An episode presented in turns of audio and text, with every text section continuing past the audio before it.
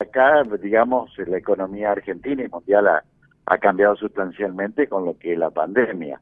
El precio de la carne en Argentina desde el comienzo de año y más, desde marzo hasta casi esta fecha, recién en octubre, pues, no tenía modificaciones, no hubo aumento, no, la inflación fue hubo aumentos muy pequeños, pero la inflación fue superior a la que podría haber aumentado la carne.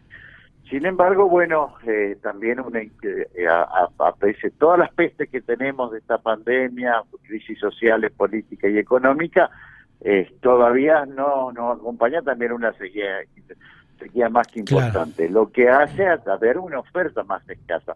Pero es totalmente momentánea, circunstancial y por un tiempo que, bueno, que será prudencial, pero no, digamos, no va a afectar a lo que es la economía. ¿Por qué? Porque fundamentalmente la carne en los argentinos es tomada en una encuesta que se hizo del Instituto de Promoción de Carne Vacuna como un bien social y tiene que ser barata. Sin embargo, un animal desde que nace hasta que es consumido por todo necesita 3 años. Claro, y una pizza vale más que un kilo de carne.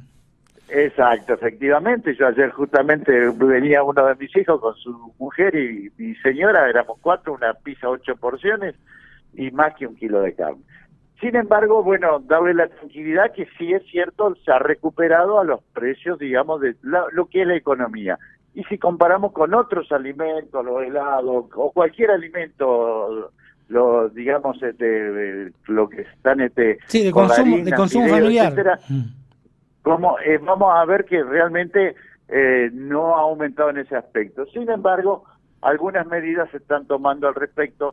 Nosotros de Coninagro y del Instituto de Promoción de Carne Vacuna participamos en la cadena agroalimentaria argentina. Hay 4 comisiones y una de ellas es de carne. Y bueno, la industria frigorífica, para dar tranquilidad, está ofreciendo al gobierno nacional que para esta fiesta, algo que no se exporta y que consumimos muchísimo los argentinos, el asado, se ha puesto a precios realmente razonables para la fiesta y que va a estar en las cadenas de supermercados de todo el país. ¿Qué sería razonable? ¿250 mango el kilo, de un kilo costilla? No sé el precio que va a salir porque, digamos, no puedo meterme ni en el bolsillo ni en la producción ni lo producido por una industria frigorífica. Usted va a estar a los precios razonables, con cierto, digamos, subsidio por parte de la industria frigorífica, fundamentalmente en la fiesta. Pero bueno, decirle que bueno, esto es circunstancial, que no solo puede aumentar mucho porque hay una realidad, es decir, también nuestra población ha tenido esta crisis de la pandemia con menores recursos, es decir, que tampoco puede aumentar claro. demasiado porque no puede pagar los precios que realmente tendría que estar actualizado como ocurre en el resto del mundo. Y exportar, sí se ha exportado más, pero se ha exportado fundamentalmente al país asiático, que son cortes y tipos de animales que no consumimos en Argentina. Son las vacas, la vaca vieja, la vaca gorda. Nosotros comimos el novillo especial, lo mejor que producimos claro. lo consumimos en Argentina. Lo único que falta es que comamos un asado de duro. Imposible. Exacto. Bueno, fíjate vos que los animales pesados son más duros, pero con el tiempo de embarque, que son entre 30 y 50 días hacia Europa, tiene un estado de maduración que tiene una terneza igual que un animal liviano que llega a nuestro supermercado. Bueno, fíjense que 8 de cada 10 kilos fueron a China de lo exportado a Argentina en el último año. Sí, pero fundamentalmente, como digo, y ellos no consumen ni el bife que estamos acostumbrados ni el asado, utilizan las carnes, todas esas de vaca, fundamentalmente en pequeñas porciones para... con todo el respeto lo digo, de los países asiáticos, con su brebaje, su sopa, darle sí. fundamentalmente con mucho cocimiento y mucho agrecocimiento, donde se ablanda el gusto a ese tipo de comida que nosotros no estamos acostumbrados a consumir. Le estamos también enseñando lo que es el bife ancho, el bife angosto, la cuota Hilton, para también un grupo de población que tiene China, de 1.400 millones de habitantes, también tiene aquellos que tienen recursos, pero que la cultura todavía no ha adoptado la cultura europea o latina que tenemos acá en Sudamérica. Gonzalo, gran parte de la oferta que hay en el mercado local está vinculada a los feedlots, es decir, al engorde de corral, aquellos establecimientos que engordan con alimentación balanceada. Suplementación. Claro, con suplementación. Y eso depende mucho del maíz, y el precio del maíz está volando por el cielo. ¿Cómo va a impactar eso en el mercado local? Bueno, eso es que toda la pandemia, todo el desastre económico, social y de pandemia que nos está, se suma, bueno, eso que justamente los commodities en el mundo están. Lamentablemente nosotros los argentinos y gran parte de los argentinos de la producción lo estamos viendo pasar porque hemos tenido una cosecha muy magra. Hay en lugares que se ha podido recomponer porque llovió suficiente. Hoy acá nosotros, por ejemplo, en el litoral está a cuentagotas, estamos al día, estamos viviendo cada 7 días esperando que llueva para poder seguir participando en la producción agrícola, ganadera o lechera que participamos. Así que bueno, esto ha ajustado, pero también es que yo no puedo más aumentar porque, digamos, el 70% de lo que producimos lo consumimos en la Argentina, el 30% de lo que se exporta, como dije anteriormente, no se exportan los cortes que consumimos nosotros, y la cuota Hilton en Europa ante la segunda oleada de la pandemia, bueno, dejó de consumir.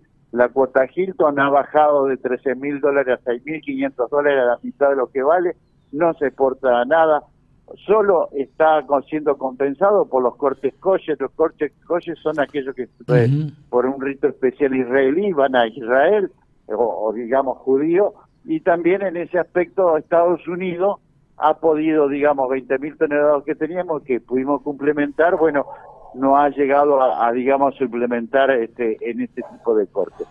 Pero decirle que darle la tranquilidad que sí puede aumentar un 10% más, puede aumentar, pero no va a aumentar mucho más porque no tenemos el poder adquisitivo. Claro. Pero sí también. Y la oferta está, la oferta está en el mercado, hay carne para. Sí, y eso hay que decirlo, en plena pandemia, gracias a Dios, nosotros el sector de la producción agropecuaria estuvo escindido y pudimos seguir trabajando, aunque se enfermaba gente en los frigoríficos, se enfermaba gente en nuestras producciones, pero bueno, pudimos sortear y no faltó el alimento en la Argentina y pudimos seguir exportando para traer esa divisa que el país está necesitando. O sea, no es menor lo que dice, porque recuerda, 9 meses después de la pandemia, en aquellos días iniciales de marzo a abril, la pregunta era así, pero la gente se lo preguntaba en serio. Hoy parece una tontería, a la luz con el diario del lunes, pero la gente se preguntaba si realmente iba a haber alimentos en las góndolas, y se acuerda que había colas para copiar yerba, para copiar harina, todo lo que se podía. Sí, los primeros días de la pandemia, los primeros días de marzo, recuerden, después del 15 de marzo, 16, bueno, el 20 fue declarado, pero ya había la cola en frigorífico, y gracias a Dios los argentinos tuvimos la posibilidad de traer los alimentos y tener un excedente portable para traer las divisas. Ojalá no acompañe el tiempo, no acompañe que esta sequía se termine una vez por todas y podamos seguir produciendo y trabajando, porque realmente con trabajo y producción es como vamos a salir. Yo siempre lo digo, en la época de crisis sociales, políticas, económicas o sanitarias como la tenemos ahora, es con el primer eslabón y del trabajo que vamos a salir adelante. Bueno, la última, Gonzalo, si me permite. ¿Le preocupa? Gustavo, Gustavo. Beba Córdoba le va a hacer una pregunta, Gonzalo. Buen día, Beba, ¿cómo te va? ¿Qué tal, Gonzalo? Bueno, un poco lo fue respondiendo a medida que Gustavo le iba preguntando cómo va a ser el precio de las góndolas y todo, pero mis preguntas son un poco más concretas, básicas, para saber si esto va a ser el último aumento de la carne en el año, si va a haber otros aumentos, si se está evaluando, y bueno, si lo de las góndolas ya lo ha respondido. Así que bueno, eso es concretamente mi pregunta. No, si va a haber otros aumentos. Beba, yo soy productor agropecuario, que tengo la suerte de que estar reconocido por la dirigencia para estar, pero no soy adivino. Es decir, nosotros vivimos día a día la economía, lo que nos pasa en nuestra sociedad.